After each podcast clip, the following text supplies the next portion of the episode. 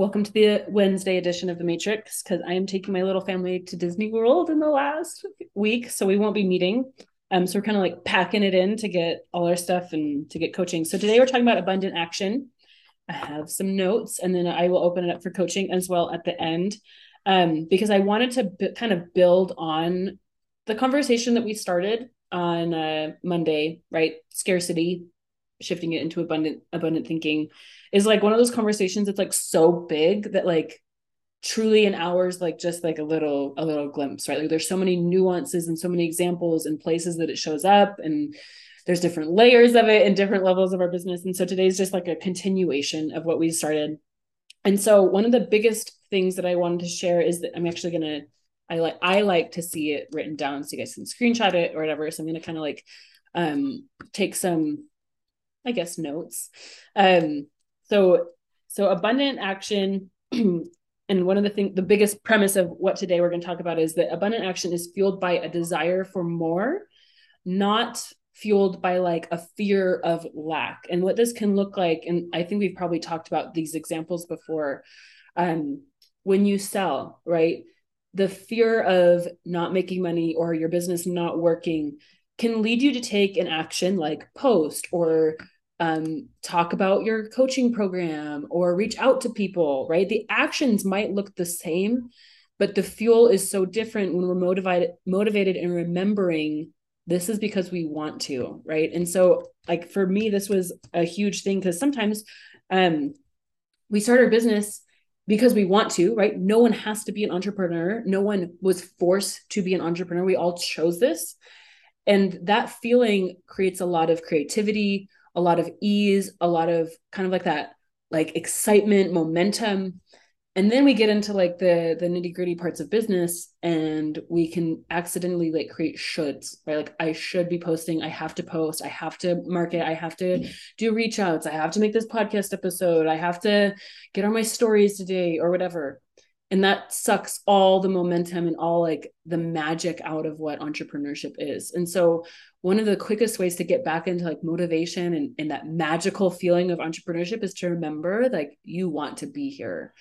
And from that place, even if the action is the same, right? You're posting, you're reaching out, you're meeting new people, you're marketing, you're selling or whatever, it feels different than lack. And this can be really sneaky because sometimes we don't realize that we stopped focusing on the desire and we slipped into running away from lack, right? But in my experience, and I'm sure you guys have examples of this in your own life, like we feel the best and we have the most profound words come to us, and we have, just it's a different quality of action that we take when we're like, I want to be here. I want to help people. I want to coach, to write, to create content. And so you could even just do like a quick check-in, like how often were you aware of that when you were taking action in the past few days, like that you were really like conscious of like, I want to be here. I choose this. I do not have to do this. I think that kills dreams, but also kills like the magic of what we get to do. And so that's the first, like the foundational part of abundant action. The next one is it's service oriented. Okay.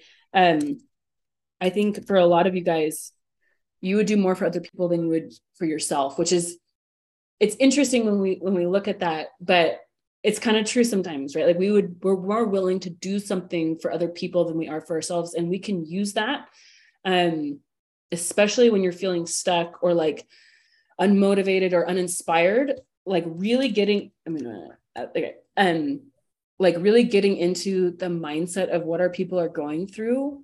One, this is a really inspiring way to like create content or offers, to get you out of your own head, right? Like this isn't about me. That's like that's a thought that I think a lot that, I've probably talked about before. But if you've been feeling stuck or like, I don't know what to say, I don't know if this is going to work, or like, no one cares. It's like, this isn't about me. This is about the person on the receiving end. And so I think abundant action is almost always service focused. Yes, you can make money. That's really fun. But service is always a byproduct. I mean, money is always a byproduct of service. Okay. Next piece is that it's not frantic or forced. And what I want to add here is that doesn't necessarily mean that it's comfortable, right? sometimes the actions that are going to move your business forward are the ones that you're really afraid to do or that feel the most uncomfortable. But that's different than like that frantic or like forced. And typically this is what I would, when I like observe, it's like over action. Like it's like so much that it's like hard to follow or it doesn't make sense or it feels all over the place. And to me, abundant action is like a really, not methodical, because methodical feels slow to me, but it's like conscious. It's a decided action. But that doesn't necessarily mean that you're free from like being afraid or uncomfortable. In fact, if you want a quick way to like hack what you need to do, what makes you feel the most nervous to do, what feels the most uncomfortable to do, that's probably what needs to be done. In the beginning, for me, like what felt uncomfortable was like actually reaching out to real human beings, right? Like not just posting, but like really making real conversations. And I also knew that's what would move my business forward more than anything I could say online, right? Because that was totally within my control. And so that's the next piece, is that abundant action is always within our control, right? I can't make someone hire me or buy my thing, but I can control if I make an offer today, right? And I think that that's helpful if you've been feeling like overwhelmed by, I don't think this is in a podcast, but I was talking to someone about how social media is like space. Maybe we were talking about it on Monday. Were we talking about this on Monday? And you can't fill it up, right? Like there's so much room for us to create content, that creating content, sharing offers, sending a DM to someone, pitching my services or myself to a podcast, posting in a Facebook group, following up with someone who told me no 6 months ago, like those kinds of things are within my control. I can't make someone hire me or buy my stuff, but I can focus on what's within my control. And that's another way to tap into like that abundant action, because there's some things that are out of your control. And one of the things that the quickest way to get back on track is to focus what's within your control. And someone that I love to follow, I've talked about him a lot. His name's Alex Hermosi. And he talked about that we fall in love with the activities, right? That we're not in love with the results, because the results, we don't know exactly when they're going to come. And what this means for you is like you fall in love with creating content, right? You focus on all these things when you create content. You imagine someone that's going to be deeply served by your content. You focus on what you want, not on what you don't want. You're thinking this isn't about me, and you're conscious of it. You spend time with it. You're not trying to just bust it out to check a list. Like you're really thoughtful about it. And you see that content is within your control. How much you write, how much you post is absolutely within your control, right? And when we imagine the ripple effect of this one piece of content or this one offer, and we imagine lives getting better, like that feels abundant. And when you sell, when you market, like it has a different quality to it than if you're like, I need to sign a client, I need to make money, I need to get this done, right? Like it's a different quality. And I think in our day and age, the game is quality, right? It is impact. And so what the double-edged sword of that is I don't want you to get stuck there where it's perfectionistic, right? We don't want to like get stuck in our heads so that we're not creating. But I think asking ourselves to rise to a level of excellence is within our control. And to me, that's abundant action as well. Okay. And then the last piece of this is this creating the ultimate result I want? And this is where I think there's a huge difference between action, like learning, because learning can feel like you're taking action, taking courses, watching coaching, like even this call, if you take nothing from this call, it doesn't serve you, right? And so part of our action is like, is this actually creating the result I want? And for me, this is something that I'm always asking myself, like, is this actually like creating something, right? And this is how I distinguish what to learn and what not to learn, because it has to be beneficial to the result that I want, right? It has to lead me in the right direction. We could all get lost on YouTube, podcasts, all of it, right? And it feels like we're making progress towards our goals. For me, like I remember like one time, I'm sure you guys have had this, like I watched so many YouTube channel like videos in a row that like I kind of like, wait, where'd my workday go? And it didn't move me closer at all. And so one of the filters, it's like, okay, how am I going to use this? How am I going to use this? And I actually, like, this is how you should consume all content, because sometimes even if something is true, it doesn't mean it's useful, right? And so the difference might be like, you know, you need to start a blog. Let's say you want to start a blog because that's another way to, for someone to get familiar with your work and get to know you before they buy from you. And then you're like, okay, like, I'm going to Google like how to start a blog. And like, that's going to be on my action list for today. You could spend hours watching YouTube videos about blogs and reading blogs and maybe buying a course about blogs and never actually start your blog. And so when we ask ourselves, how am I going to use this and maybe, and when, I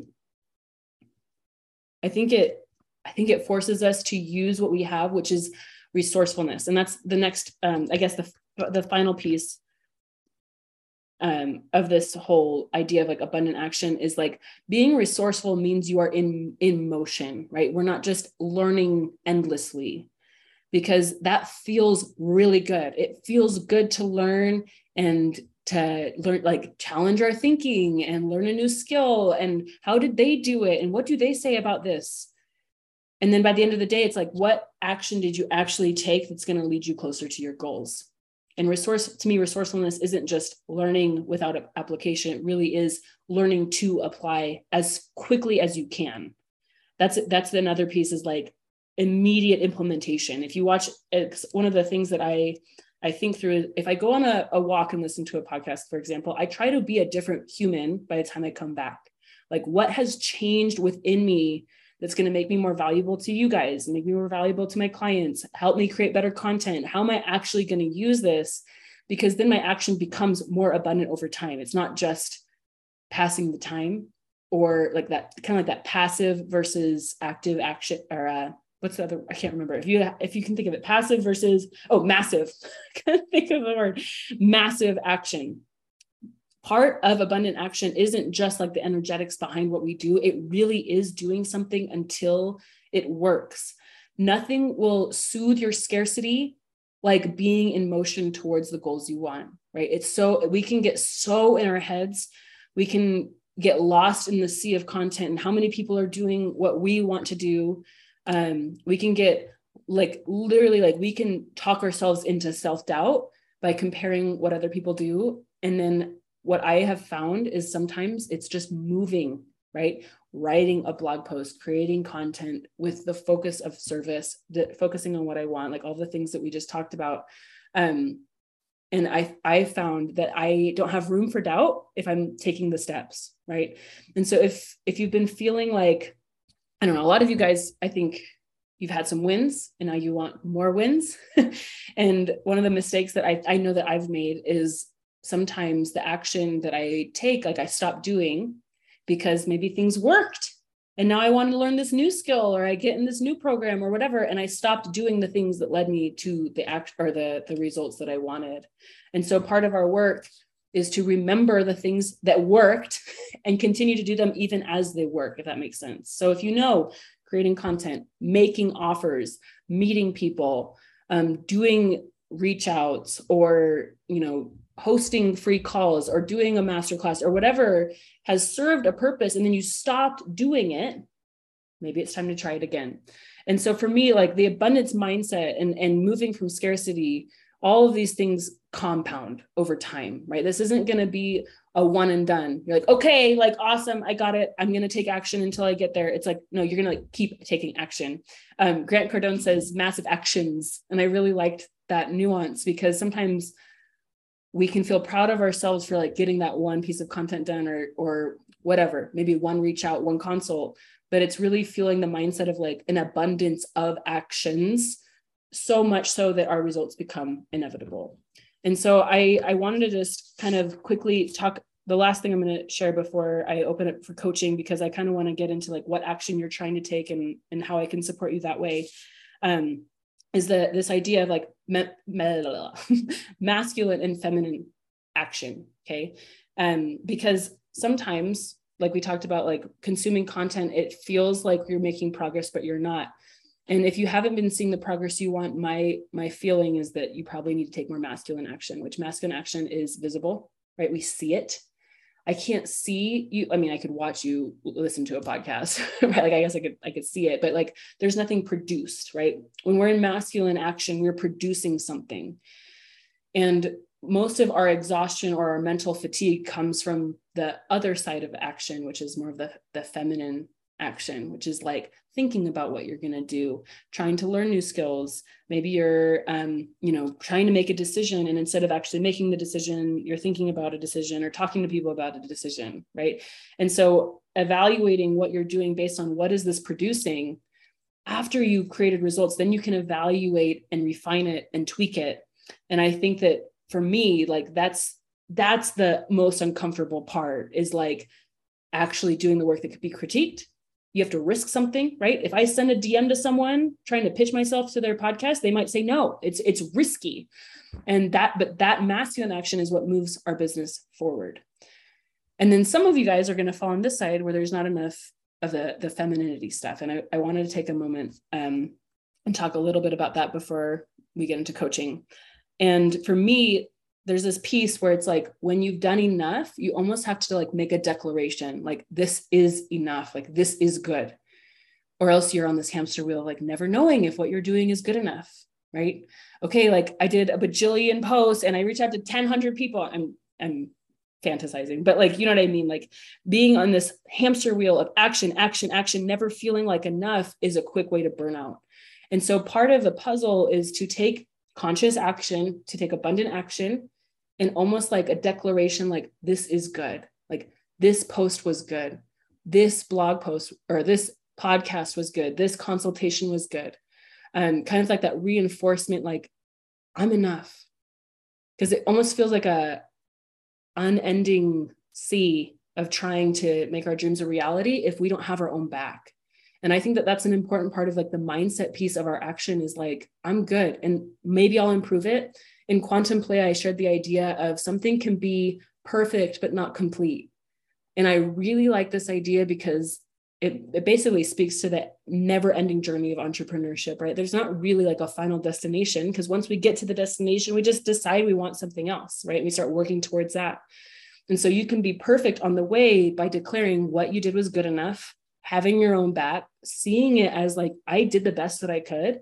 How can I make it better in the future? What information do I have now that I can improve it? Okay. So I want to open it up with this context in mind of like taking action, massive actions until you get the result, with the energy of abundance, with the energy of desire, not lack. And I want to coach you guys on what's coming up for you in your own business. And it can be pretty much whatever you're working on, just like what action are you taking, what's working, what's not working, where are you getting stuck? And we'll just do it hot seat style. So whoever wants to jump on first, go for it. Unmute yourself and let me know what's going on.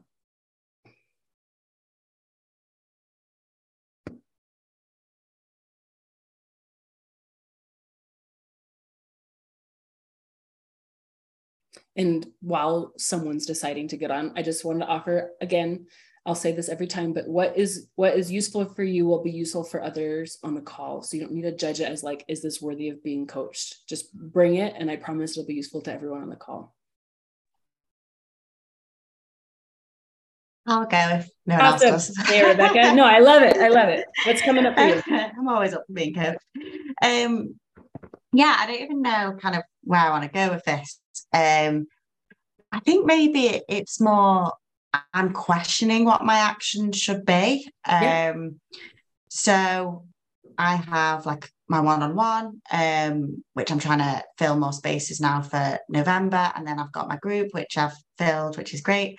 And I guess in terms of like, I have a lot of shoulds. Like yeah, obviously I want to as well, like post on social media, and I need to grow an email list, and I want to start a podcast, and I'm excited about all these things, but I guess my brain has been a bit like, well, how often should I be emailing, or should I be posting on my stories more, or should I even bother with TikTok? And it's kind of, this might not even be, you said not to worry about whether it's worth getting coached on, maybe it's not.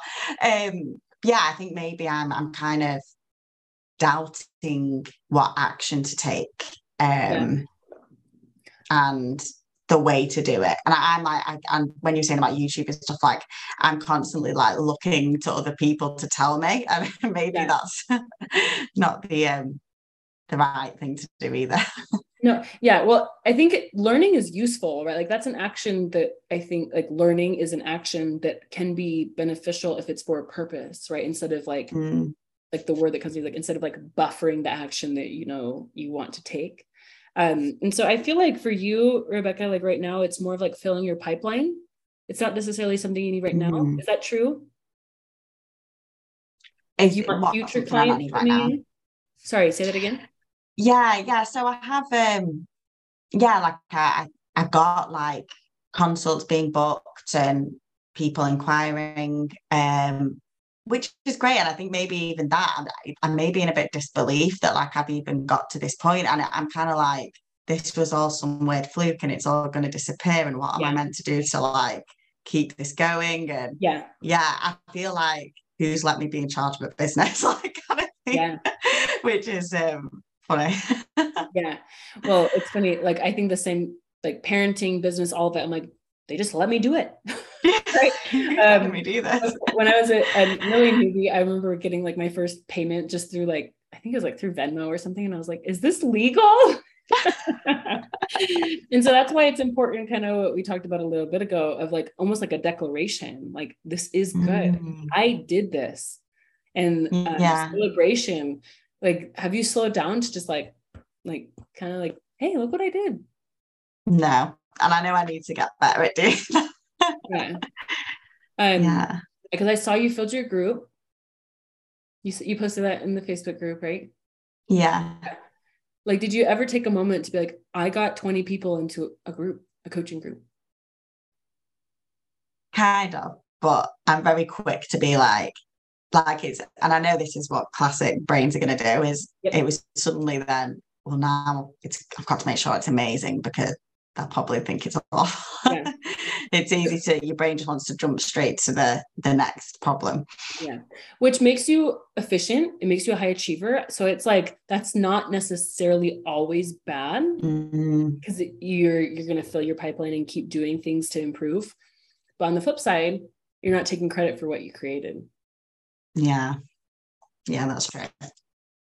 Because maybe there's this like subtle programming in your mind that's like, this isn't real, or I don't know how I did this. Can this happen again? And you almost need to like silence that part of your mind by like, look what I created. I can do this again. I can do this over and over again because I created this. Yeah. Yeah, I guess like trusting myself to do that. And I pick how. Well, I mean, I could make you answer that question. How did you do it? You know, you probably know. So I just kept posting on social media, sent them loads of emails, more than I felt comfortable with. I think this is where I get stuck as well. Sometimes I'm like, I understand the model and I teach my clients about how their thoughts create their results. But for some reason in my own business, it's like, I don't really, that doesn't click for me.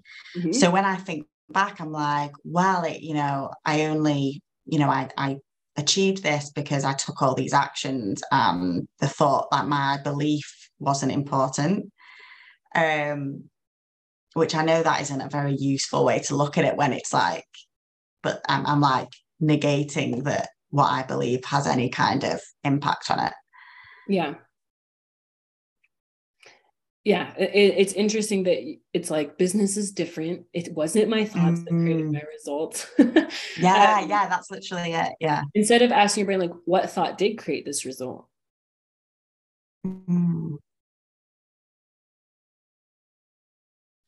Yeah, like I remember before, when I was at like 7 people and I wanted 20, and I was like, part of me was like, oh, this is, you know, I've got 2 days, I'm never going to fill it, like just give up. And then I like did some coaching on it, and I remember just thinking like, you know, like, no, there are 13 more people that want this. Yeah. There are people that want it. So I guess that was the thought that drove the feeling and the action. It's powerful. And it's something you can, you can remember, like if you're ever in a launch or you need to create clients or whatever, it's like, believing that people want it is a really powerful belief. It'll help you, like your copywriting, it'll help you keep taking action. Like what that list I just made, it's very service focused. 13 people. Yeah. This can benefit 13 people. Yeah. Yeah. I think it's giving myself that credit instead of just being like, well, I just happened to do the right thing. And I feel like it was all a fluke. And it's like it came from my brain. It came from your brain. Yeah. Yeah. So more can come. And this is kind of not related to that at all, but would you say once you've kind of got a pipeline and you know, things, clients and kind of going smoothly, do you kind of still do like freebies or like things to try and build your email list? Yeah. Because I think at the moment I'm like, should I be trying to get people on my email list? Should I, like, I'm trying to get people to sign up for one-on-one and I feel a bit like I'm not sure what I should be doing. How many spots left do you have for one-on-one? Well, it's for November time because I've actually just filled for October. So in November, I want to get 7 more people. Mm-hmm. So everything, like, I just want you like pipeline, like that's the word that you're doing. You're filling people in your pipeline so that when November comes, there's demand. So asking people to go on your email list, creating content, all the things that you've done, it's just you're extending the time horizon for like a launch. Okay. Okay. So so still more of what you've already done. Yeah.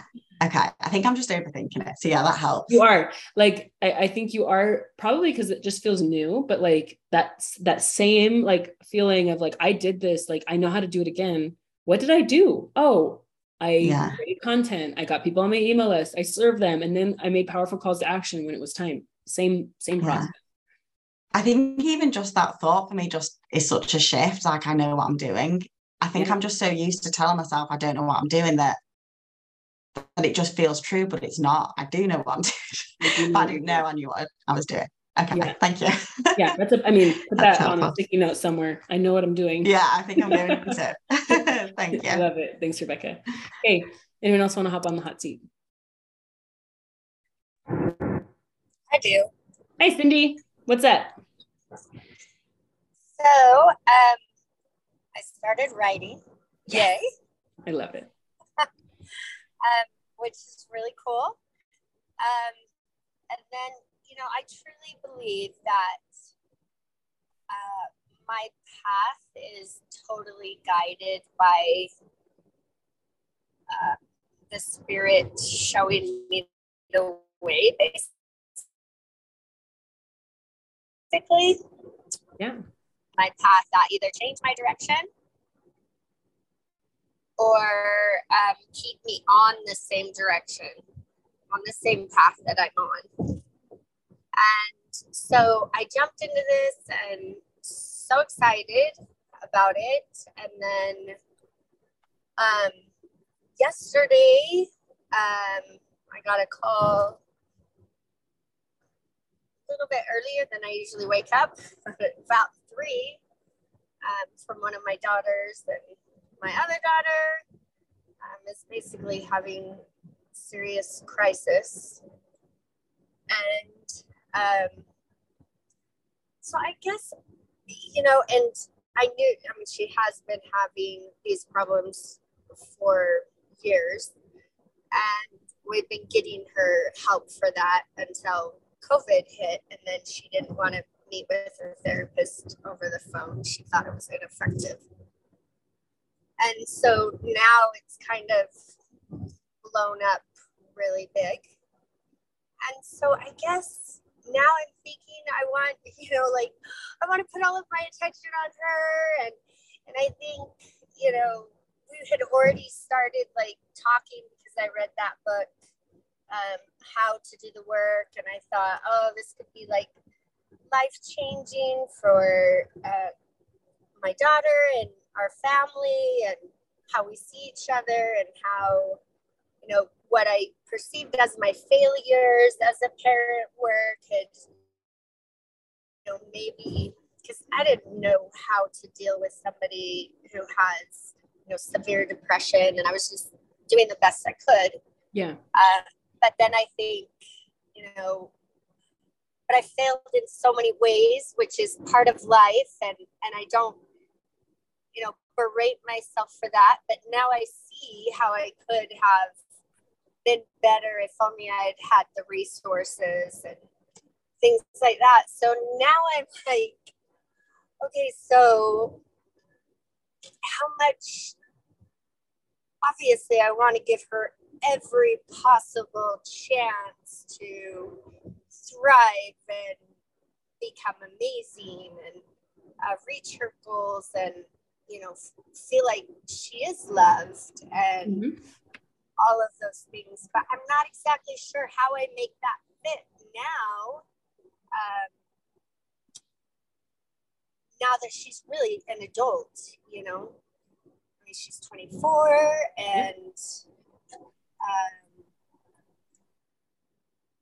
so I guess I just need some coaching on that. It's still okay to go forward with writing, and that I don't have, even though I kind of know that I don't have to spend every minute with her and make sure that she's safe, and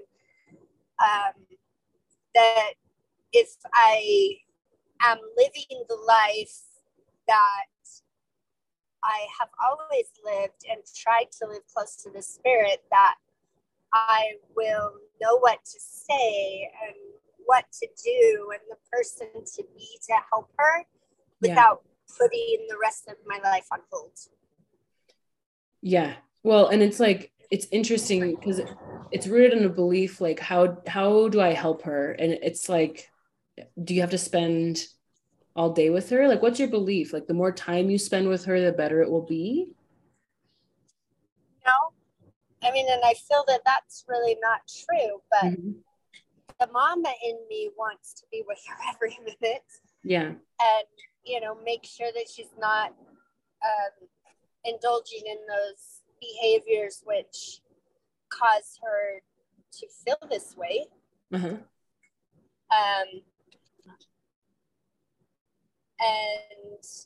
now I know so much more about, you know, how your thoughts really create your actions, and and so a part of me is like, why can't you just see that?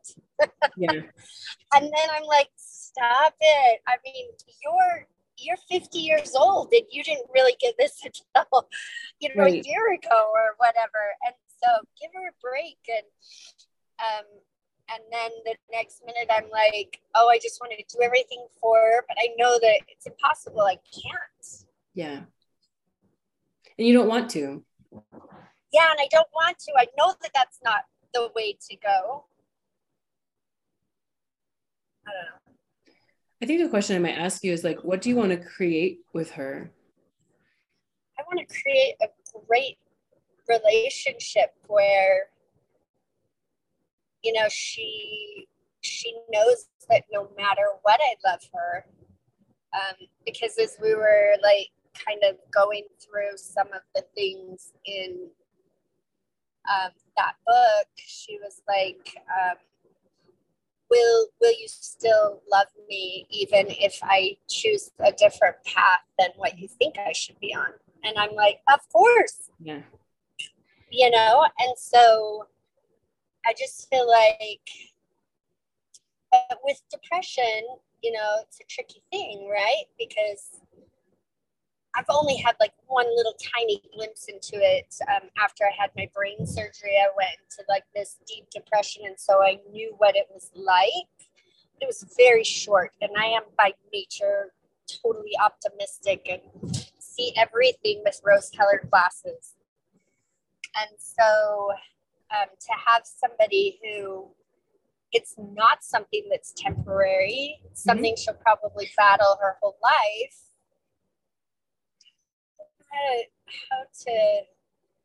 how to be the person she needs me to be. Yeah. Well, my question is do you see your daughter as a powerful person? Oh yeah. Okay. Because she needs to feel that from you. So the way that I see depression, it's a circumstance in her life for some people. For some people, it's a feeling, right? It sounds like for your daughter, it's like a circumstance, like maybe biological or trauma or something that's outside of what feels like her control. And so you need the lens you see your daughter through, I think it'll help you make empowered decisions about you too, is seeing her as a powerful person and seeing yourself as a powerful person. Oh. You said she's 24? Yeah. Is she living with you? No. So she was until a few months ago. So she was down at BYU during COVID and mm-hmm. had roommates who were like COVID afraid. And mm-hmm. so she was totally isolated for 2 years. But I didn't realize how that was affecting everything. So she was going to go to law school and be, she wanted to defend the Constitution. And then all of that like disappeared because she's like, she equates school with something that is torturous and lonely and sad. Yeah. And so the idea of going back to school is crazy to her. So she moved in with us for a year. And then she just 2 months ago, might have been 3 now, moved out with some friends. Okay. So so to kind of go back to what you originally said about like not knowing how you're going to finish your book and get what you want done and take care of your daughter. I know that you don't believe you need to spend every waking minute with your daughter. Right. And so your work is really to remind yourself how powerful you are and how powerful she is, that she's a grown woman and can make decisions without you. And you're a grown woman and can make your book happen, even in crisis for some, like while crisis is happening for someone else, someone that you love. Do you believe that? I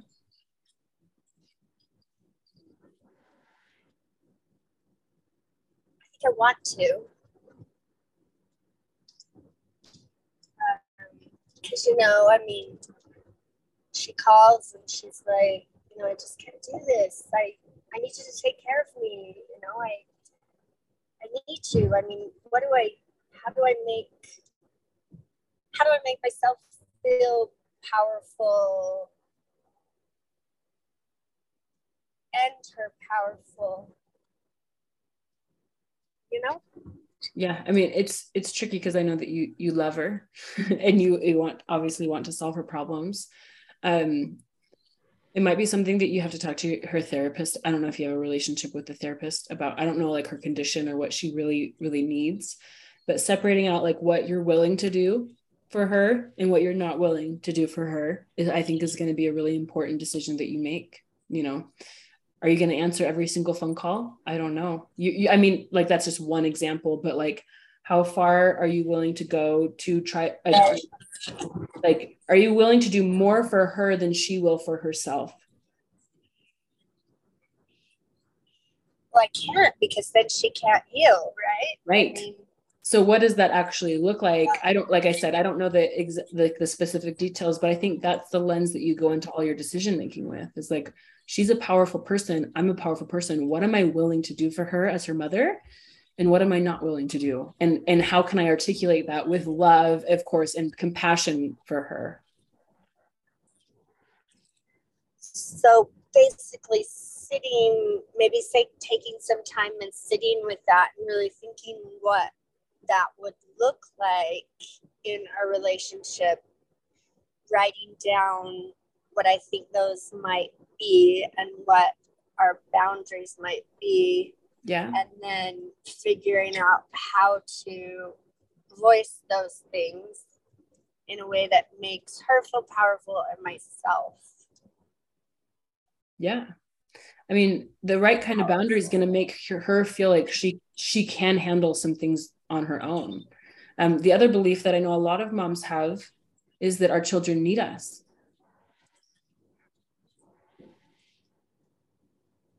I want that not to be true. Yeah. Our kids don't need us, right? They need to eat food. They need a shelter. They need water and medical care sometimes. But we want to be in our children's lives, which is a different motivation. It's a different feeling, right? And then it's more like, it just allows you to be more conscious about what decisions you make, right? My daughter does not need me. She's an empowered woman who's struggling for sure. She's going through a period of struggle, but you see what she's capable of. I want to support her. I want to be there for her on certain conditions and terms that I agree to, because you're using your own agency to make empowered choices as her mom. How does that feel? It's really good. And this is like one of those things that, like, this is just like cracking open a conversation. I highly recommend that you can like continue thinking about, this might be an ongoing conversation you have with her.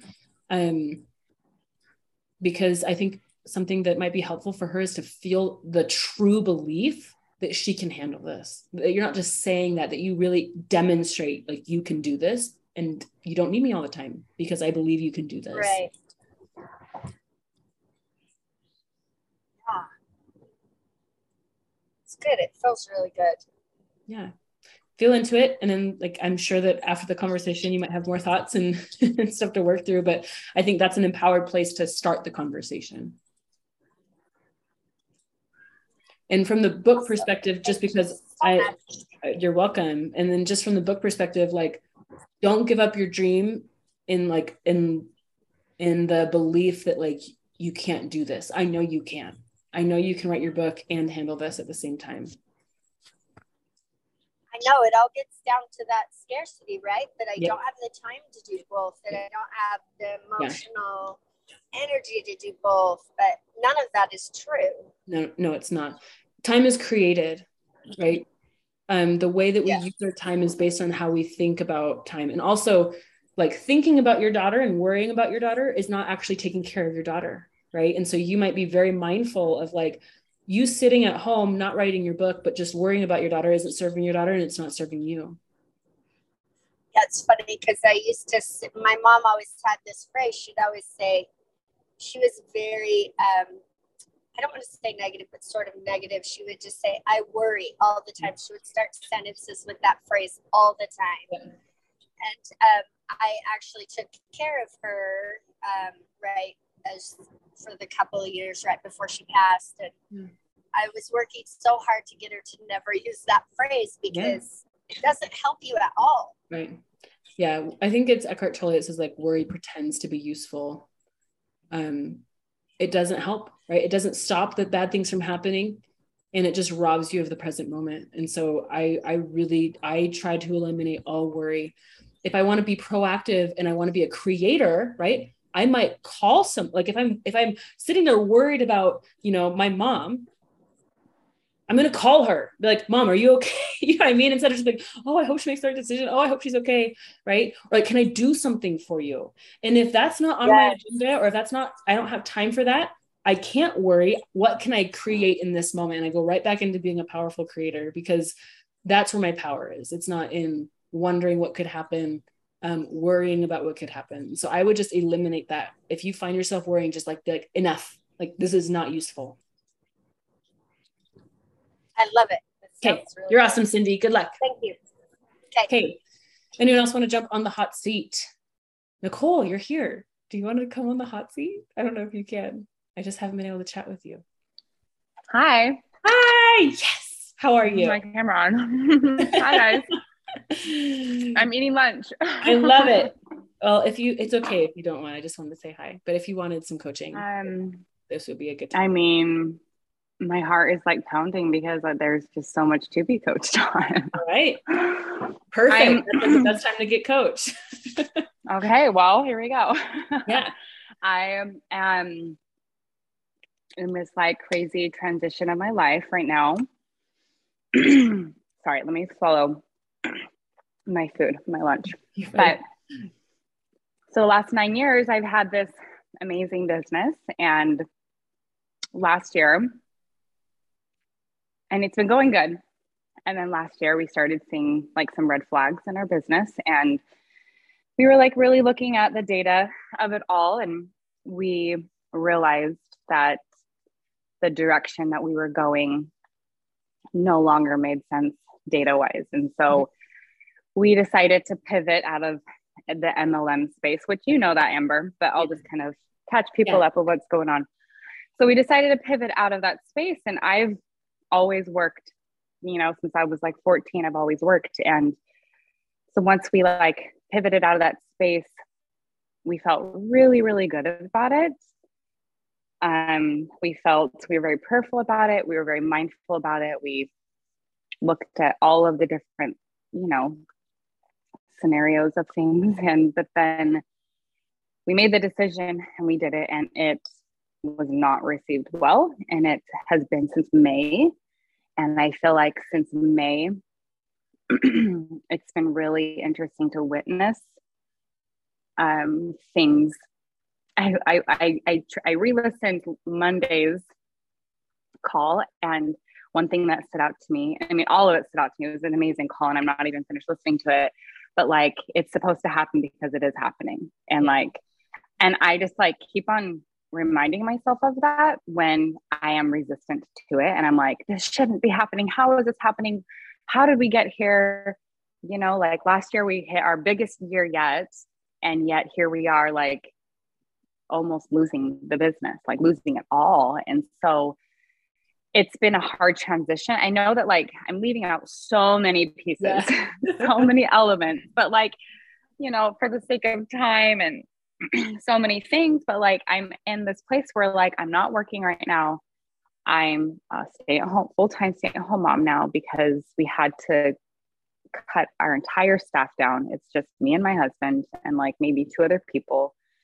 And we're having to move out of our warehouse and really like figure out like what is happening. So it's like hard when it's been working, I guess if you want to say working for us the last 9 years. And then what I feel like out of nowhere, even though it kind of has been this, like, it's been about a year, but I do feel like it has been kind of out of nowhere. And so it's like, okay, what do I do now? And so like, I've been listening to a lot of your calls and a lot of your podcasts and like, and applying that, you know, those to my life. I've been doing a lot of work and being just mindful of the present and mindful of like, not, and I liked the exercise of, you know, being grateful for the past, the future, and the present. I haven't done that yet, but I'm like looking forward to doing that because I feel like I'm been focusing on like, okay, there are so many blessings amongst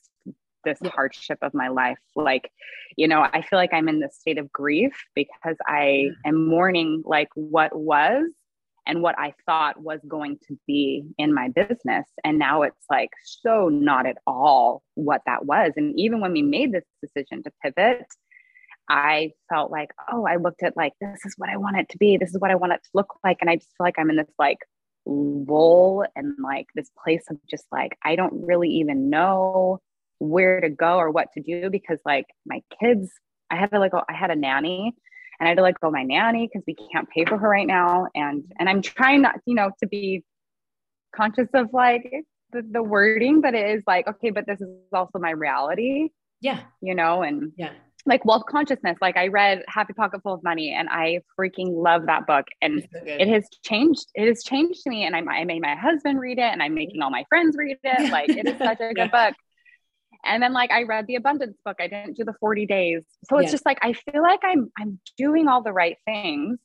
Yeah. And, but yet I still, and I feel like I'm in a place where I'm a little bit more hopeful every day. I'm a little bit more like, okay, like, and even though like nothing's really changed, you know, I'm still just, you know, I don't know, like it's such like a weird space to be in right now. Have you read The Way of Mastery? I'm in a weird space. The Way of Mastery? Yeah. Have you read it? No, I haven't. Okay. I've never heard of it. It's really good. There's a line in there that like really serves what you're in right now. We are never a victim to circumstance, even the ones we created. Right. And so, and I can feel the shift in you, like mindfulness to me, I like love mindfulness. And to me, it's just the beginning, right. Of like being an entrepreneur, because you can be grateful and zen about your situation. And I feel like that's a great place to start. Now it's I've tried, but then I've gone angry and I've gotten really like, what do you want to create now? What are you working on? Yeah. Tell me what you and your husband are working on. Like, what are you building now? You know what? We're in this place of trying to just keep it afloat for right now, because we have to move out of our space, but we don't know where we're going. This is personal information, but we had to file for a Chapter 11 restructure. Yeah. You know, and that was really hard. That's a hard pill for me to swallow, even to say out loud. We haven't really shared it with anybody. And so because we're in this legality of it all too, it's like, I just feel stuck. And it's I almost feel we have so much product in our warehouse. So we're not in a space where we can create more product and bring more product in. But I do feel when we do promote sales or emails, people, when you were talking yesterday or Monday, I listened to it yesterday. You were talking about just does it still work? And it's just I know that it still works because people are still buying our product on our website, and that's all we're doing. That's all we can do right now is just email marketing. Yeah. I'm not even posting on Instagram. I'm not even on Instagram. And so it's just I know our product. I know our business is amazing. I don't feel the need to walk away from it. Right. And I feel like it's an amazing brand, and so many people love our brand. I see your little girls, and I'm just she needs some Dot Smile in her life. I know I should buy some. I'll go buy some from the website. I'll send you stuff. I'm more than happy to. But every little girl that puts on our stuff, you can just see the light in their eyes. You just see it. So I know that our brand is incredible. I know that it's worthy of still being something amazing, you know? It absolutely. And so I want to see that. I just feel I'm in this place of I don't know how. Yeah. I'm I've never been in this space, and I don't really, I'm still trying to figure it out. Yeah. Okay. You know, so this is how I see, let's clear this. Because this is where I've been in situation. I haven't been in obviously your exact situation, but I've been in scenarios where I'm what the bleep am I going to do? Yeah, totally. You will find a level, it's going to make me a little bit emotional, of certainty within yourself that you are a powerful creator that you couldn't have gotten if you didn't go through this, right? Kind of what you were saying, how do we know this is perfect for you? Because it's happening for you right now. Yeah. You know what I mean? Yeah. And so, you made this decision, when you say May, and you're right here, right? And you don't know how it's going to work out. Yeah. But for all you know, everything that you're going through is going to create a massive amount of abundance in the future. Truly, I think about these big entrepreneurs, all of them have restructured or gone bankrupt at a certain point, and then they bounce back, right? No one ever wants to talk about this part though. No. You're just in it. No, it's very much the mucky middle of it all, you know? Yeah. And it's I've even gotten to the point where, I'm really okay, net neutral with things, because I'm at the point where I would get super hopeful. Okay, this is it. This is God parting the Red Sea. This is the miracle we've been waiting for. And then it just doesn't. Yeah. And I have been knocked down in every single, avenue that we've turned to, we've just hit a roadblock. And it almost was that's why we have no other choice but to file for a restructure. Yeah. And we've heard lots of stories of so many businesses doing this, and it's not full blown Chapter 8, but it's okay, this is a restructure. We can still keep our business. We can restructure things and, pivot in a different direction. And it's just I keep on reminding myself, everything is working out for me. Yeah. Instead of being so victimized to the situation, which there are moments where I am in such a low place where I am victim. I feel victimized. I get really angry and really frustrated and mad at God and mad at the situation and how is this happening? But I do feel this has shaped me into something that there's no other way I could have ever been shaped. Yeah. If I hadn't gone through this, and I'm still through it. And so it's there's moments where I don't know who was talking, and she's talking about depression, but it's there's days where I don't want to get out of bed. All I want to do is sleep, because that's when I don't think about anything. I don't want to get up, and I have to get up. I have my kids, and I homeschool my kids. My kids are home all the time. And it's just this life that I am not used to living. I'm in this weird place. And so but then there's, I think of just possibilities and I get excited about the possibilities, but then I don't want to get too excited because I have gotten excited and I've sat in vision for so many months. I would just be so good about visioning things. And then now I'm just like, well, like things that just haven't worked out. And so I just keep on like thinking like, okay, like this is all happening for me and it's all happening for you, regardless of it, like being for your business, but it's for you as an individual and your growth. And so it's just been like a very interesting couple of months, like figuring it all out, you know? So have you ever heard the poem, Welcome to Holland? It sounds familiar. Yeah. It's been a while, maybe. What is it? It's a lot of people use it for parenting, like having like a special needs child or a child that struggles with something, but it's basically this idea of like, you're getting ready to go on a trip and you get everything ready to go to like Italy, like you're packing your bag, you're like imagining going, you know, to Venice and like all these cool things, right? Like you're imagining this really cool experience. And then you get on the plane and like, you're like, we're going to Italy. Like we've waited for this, like for months and years, like we've been saving our money. Like we're so excited to go to Italy. And the flight announcement, you know, welcome everyone. This flight is going to Holland. The flight will be a couple hours. And you're like, what? And they basically, it gets to this point where it's like, you can be in denial. You can be so upset that you didn't get to go to Italy, but you would miss like the windmills and the beauty and the people and the culture and the food of Holland. Right. Yeah. And so I feel like that's what you just walked through or are walking through. What I want you to do is like, what's the vision now? Okay. You got it. Like you're in Holland, right? You're not in Italy. You made these choices. You're making peace, but like you started your company with a vision and now it's changed. Like you can't have the same vision because you're not the same woman, but what is the vision? Where are you going now? Do you know? Yeah, no, I feel like I don't know. I feel like that's something I need to work on because for so many years I knew and I like felt so strong about it. And then it just. What was the vision? You know, it just, I mean, I feel like it was like, fulfilling myself, filling other people's cup through it. Like we did a lot of charity work. We did a lot of like, our business was like able to like help other people have a business within their home, you know, and to like help them grow. But then like, so we would, our purpose was we create smiles and build confidence. And it wasn't necessarily in just the kids that wear our clothes, but in the merchandisers that sold. And also with like the charity work that we did, like we worked with so many charities every year. And, you know, we've raised so much money for so many amazing charities. And like, and I think my ego wants to be like, look at all the good that you've done. And you just got taken away. Like, do you think you can rebuild that again? Like, how can you be that? You were already such an amazing person.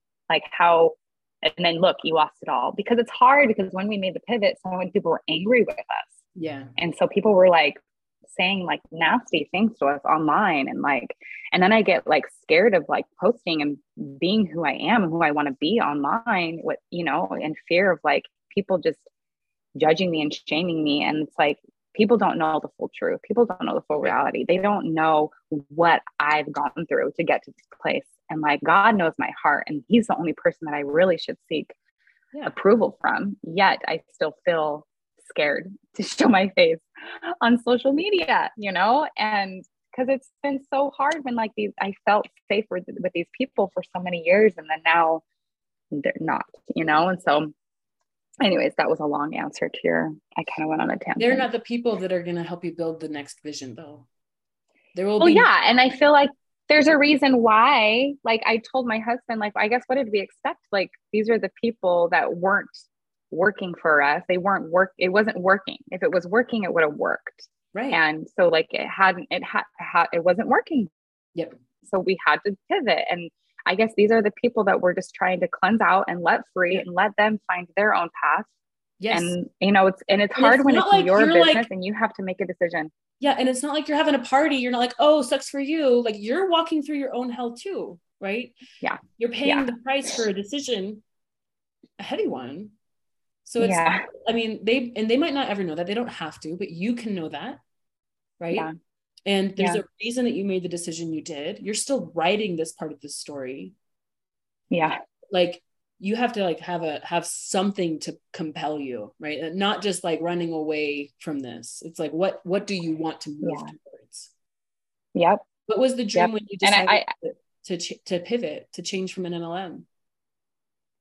I think that like for a long time, we felt that it just was never good enough for our merchandisers. And we felt like there were a lot of reasons. And like, it just like, it was hard running a business in a direct sales program. Like it's not something that I was ever drawn to. Like I've never sold anything like that, but like, it just felt right when we did it. Like my parents' company does it and it worked for them. Yeah. And so we just thought, okay, let's do it. And I feel like we were chasing the calling over we were chasing the coin over the calling. Yeah. And it was like, I feel like I'm pivoting and becoming more aligned with God and making God my source rather than these merchandisers my source. And I just like, I felt like the culture of our business didn't match myself as the creator. And so now I like, Jeff and I, before we made the decision, we went out to dinner and this thought came to our head and we were like, what if we got away from that space? And we literally felt like this like huge weight off our shoulders, like just this relief of like, oh my gosh, can you imagine? And there's millions of businesses out there that are successful just being wholesale retail. And that's what all we wanted to do is just go back to wholesale retail and we were going to do brand ambassadors, which is like really big right now. That was our goal. And we still want to do that. And we still feel like there's a possibility we can still be this amazing brand and this amazing company without being an MLM, you know? Mm-hmm. And so that's my goal. Like, I still want to do good. I still want to be good. I still want to create smiles and build confidence. I still want to create amazing clothes. Like I am a freaking amazing designer. Like I'm amazing at what I do. And I think that's what's hard because I've been robbed of that. Like right now, like I feel like what I do, I can't do. And I'm losing my sense of like, who am I? It's like, yeah, I'm a mom. I have 4 kids. I love being a mom. But when I've been working my entire life, and then now I'm like, I literally am like forced to just being home with my kids all day. And it's been an incredible teaching experience to be home with my kids all day. Yeah. Like it has just been very like, okay, they're like my greatest teachers. And every day I'm learning and learning from them. But it's just been challenging to say the least, you know, when like I am this entrepreneur at heart. And I'm, you know, sometimes I listen to your replays and I'm just like there's so many things where I feel convicted to do, but then I'm like, I can't do that right now. And so I think that's why I've just been like, so even hesitant to like talk and say something. Cause I've just been in this, you know, the space of just, yeah, well, that's okay. This mucky middle. Why we get coaching, because all of a sudden it's like this like lens and how you see the world, even though that's not the only way. Yeah. Well, have you heard of it's like seeing green? It's like, oh, I used to see yellow. Yeah. And then I saw blue, you know, and I was like, whoa, and now I see green. And so it's like, I feel like that's my life experience. It's like, I no longer see yellow and blue. I see green. Yeah. And so yeah. I guess the big questions that I have for you is like, how do we get you creating again? Creating will solve a lot of your problems. I think so too. My husband says that. And I think it's hard because I created all last year. We designed everything for 2022. Everything's done. All the design elements, we were doing fittings, we were doing strike offs, everything. And then it just stopped. And so it's like, it's so hard for me to like put so much of my heart and soul into creating and then to like not have it. And so it's like, I had everything plugged in for, you know, fall, winter, spring, summer. It's in my computer, it's in my Dropbox. It just hasn't been able to like see the world, you know? And then I get into that fearful space and it's of like, well, does anybody even want to see what I've created? Does anybody even want to still support .. You know, like, does anybody still support us, you know? And so it's like, I get into that bad space sometimes. Yeah. Which is interesting. Cause when you have those doubts, right, you don't go and promote anything. And so guess what? No one gets to show the support of .. Like it's like a self-fulfilling prophecy. Yeah. everything we do is a self-fulfilling prophecy. But what's cool is you get to decide what the self-fulfilling prophecy will be. What do you want it to be, Nicole? I don't even know. I feel like I need to figure that out. Like, I see this as like the opportunity for you to create a comeback if you want it to be. Yeah. What if your best customers don't even know you yet? How would you operate in your business if your best, most raving customers don't even know your name, don't even know you exist yet? How would you reach them? Totally. And I've felt that. I have felt that. What if your best ambassadors don't even know you either? They're going to be like the people that like spread the good word. They're influencers with huge audiences who love your work that don't know you yet. And like just one post, one share, you're back in business. Yeah. What would you do? Who would you be talking to? I would do it. Yeah. I totally would. I started just like talking to a friend that does a lot of brand ambassadoring in her business. And like, she's like, that's all we do to promote. And like, she's like, doesn't spend any money on marketing. And I'm like, whoa, like that's incredible. And so I've talked to her a lot. Like, I feel like I've done the work to get to that place. I just haven't done it, you know, and it's just taking that step. And it's just, there's a lot of self-limiting beliefs within myself because I feel like I've been kind of knocked down the last couple of months. Yeah. And so just picking myself back up and create again. Yeah. Like you said. Create again. And like, let today, because like this moment never comes where you're like, I'm back, right? I'm back. Yeah. That happens here. You could decide right now that you're back. If you wanted to. Nothing, like there's not going to be some like magical moment. This could be the magical moment. Like it's not like, it doesn't exist outside of you. It's created by you. Yeah. Yeah. I mean, I am a big believer in like the present moment and the power of now and like all of that, not just with like Eckhart Tolle, but I feel like just being aligned with Heavenly Father. I feel like that's his will and that's his timing. And like, that's what I feel like, that's when I'm connected to him the most. And it's like, I know that like, he wants nothing but us to feel joy and happiness. And like, he has nothing but love for us. And, these experiences also are a part of his love for us too. And so. Yes. And he also gave you your agency to create. Yeah. Yeah. And that's what I was going to say. It's just like, I'm not going to wait. It's not like, oh, I'll be happy if, I'll be happy when. It's like, no, you can be happy now. Yes. And that's like, I really love Happy Pocket Full of Money. It's the one about happiness is a choice. Yeah. And like, I like that. I read that chapter so many times because there are so many times where I feel like, will I ever be happy again? Yeah. Will I ever, like when somebody asks me, how are you doing? Will I ever say I'm doing good? You know? And it's like, Nicole, you are good. You can be good. You know, like it's right now. You're good right now, you know? Right. So I think that now you're in a transition phase. You know, one of the most powerful things that I did when I was in a situation that felt it wasn't the same, but it felt very heavy to me.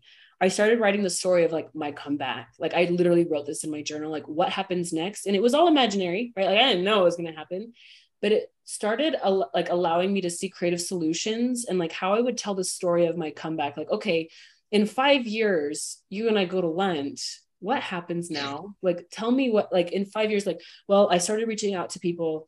Like I had 2 key influencers that started promoting Dot Smile and like they had huge audiences and like all these new customers started finding me. They started telling their friends and like, they believed in our mission so much that they shared with their friends. And like, we had our highest income month ever in this season. Right. Then I hired people and like, then I started getting designing again. And my best designs came out of my sorrow and grief because I tapped into something bigger than me. Like that's the story we tell. Yeah. Yeah. You restructured. No, and I love that, but it's now we're like, what are we creating? What's the story? I love that. I honestly do. And I feel like that's kind of, I've just been like stuck in like this limiting of just like what happened in the past and like what if this happens and it hasn't even happened, you know what I mean? Yeah. Just recreating that story and what can come of it, you know? Yeah. Yeah. And I feel like sometimes we have to go through the hard, dark times to do that spiritual work. But that spiritual work serves a purpose so that we can get back to the place of being a powerful creator again, not to stay here. The point, in my opinion, I love Eckhart Tolle and I love a lot of the teachings of, like, you know, making peace with the present moment. And then what? Then, then we get to work. Then we have the vision again, right? It's not a place to stay. It's a place to build on. Yep. And I feel like that's kind of where I'm at. It's like, I'm doing a lot of inner work, but I also feel like I'm at a place where I'm just like, okay, get up and go do something now. Yes. You know, I think you're ready to, even if it's just so, like designing, and it might never see the light of day, like design something, create something for the love of it. 'Cause you love this work. Yeah. That's why you started the business in the first place. Heal your soul that way. Yeah. Yeah. And it's funny because I actually started my business. I was a hair and makeup artist for 13 years and I was gone a lot. I worked in the salon and then I did weddings on the weekends and I was gone. I missed my kids' games and recitals and stuff because I was working. I did weddings. And so I started Dot Dot Smile so I could be home more with my kids. And it's like, oh, look, I'm home more with my kids. Yes. You got what it's evolved over the years, but it's like, it's just kind of ironic how okay, here we are, you know, and thank you. I appreciate all of that. Yeah. Rewatch this call maybe. I thought the same thing. I'm like, I should probably rewatch. Sometimes it hits differently when you watch it again. But I'm not afraid for you because you've done it once. You built something amazing once. And now you have even more wisdom and spiritual alignment for the next thing that you're going to build. Like, it's going to be even better and more epic and more service focused and more abundant. And we're successful because of this work. Truly, that's the story. It's going to be even better. And it's funny because I have had conversations with lots of people where I feel that. I literally feel that. I see it. I just don't know how or when. Well, and you're waiting for the magical moment that doesn't exist. Yes, totally. Right. But then I've also have felt in numerous experiences of just being in just those moments of just communing with God and feeling him and reading my scriptures and listening to talks. And I felt over and over and over, have faith and be patient. And it's just okay, I feel it, but I just don't. And it's just his timing is so not ours, and what our desires are so not what we think, but it's it is what's best for us, you know, and his timing is miraculous. It's perfect. It's great. His plan is perfect. And so it's just going back to faith and patience, but also, you said, it's not going to be this big. And I don't feel like it's going to. I have felt that it's just going to be by and by, you know, just one day it'll just, I listened to a talk from a guy whose business failed, very similar, totally failed though. He didn't even restructure. I think he lost everything. And he was praying because he was what do I do? And the voice that he heard was take a knee, follow me, be free is his little thing. And when he talked about this story, it was I was at a real conference. He was on the stage and he's doing all this dramatic stuff, but you could feel the power of submitting to something for the highest good of all, right? God has all of us in his mind's eye, right? He wants all of us to win. So creating something that's for the highest good of all sometimes means we have to submit, you know, what you did, complete surrender. Yeah. And you've done, I really feel that you've done that. Now it's create again. You did it. Yeah. You submitted. Now what? Right? I'm feeling that more and more. And it makes me emotional just because it's just I just have been really scared to take that leap of faith. And then because I've never had people just be so mean to me on internet and not it's been really hard. I've never had haters like that. And don't let them rob you of the dream though. Don't let them be the reason that you don't show up. Think about what kind of person has when people are hating on the internet, I'm they live a sorry life. If that's what I'm doing.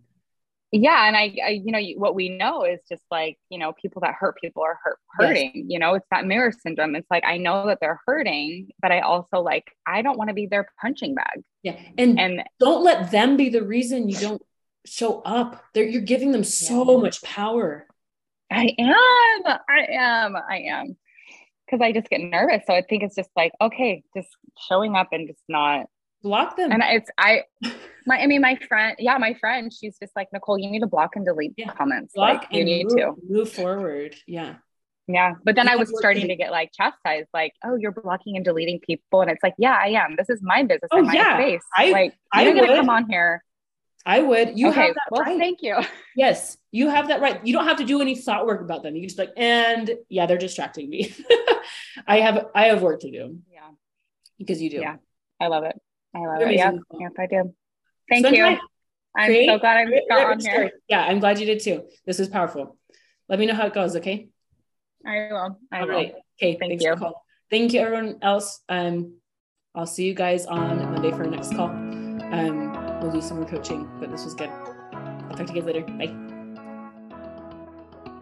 Hey, thank you so much for listening to the Coaching Matrix private podcast. I just wanted to tell you thank you for being a member. Thank you for being here. I hope you found today's episode helpful for your life and for your business. And I want you to know that I am cheering you on, and I will see you in another episode.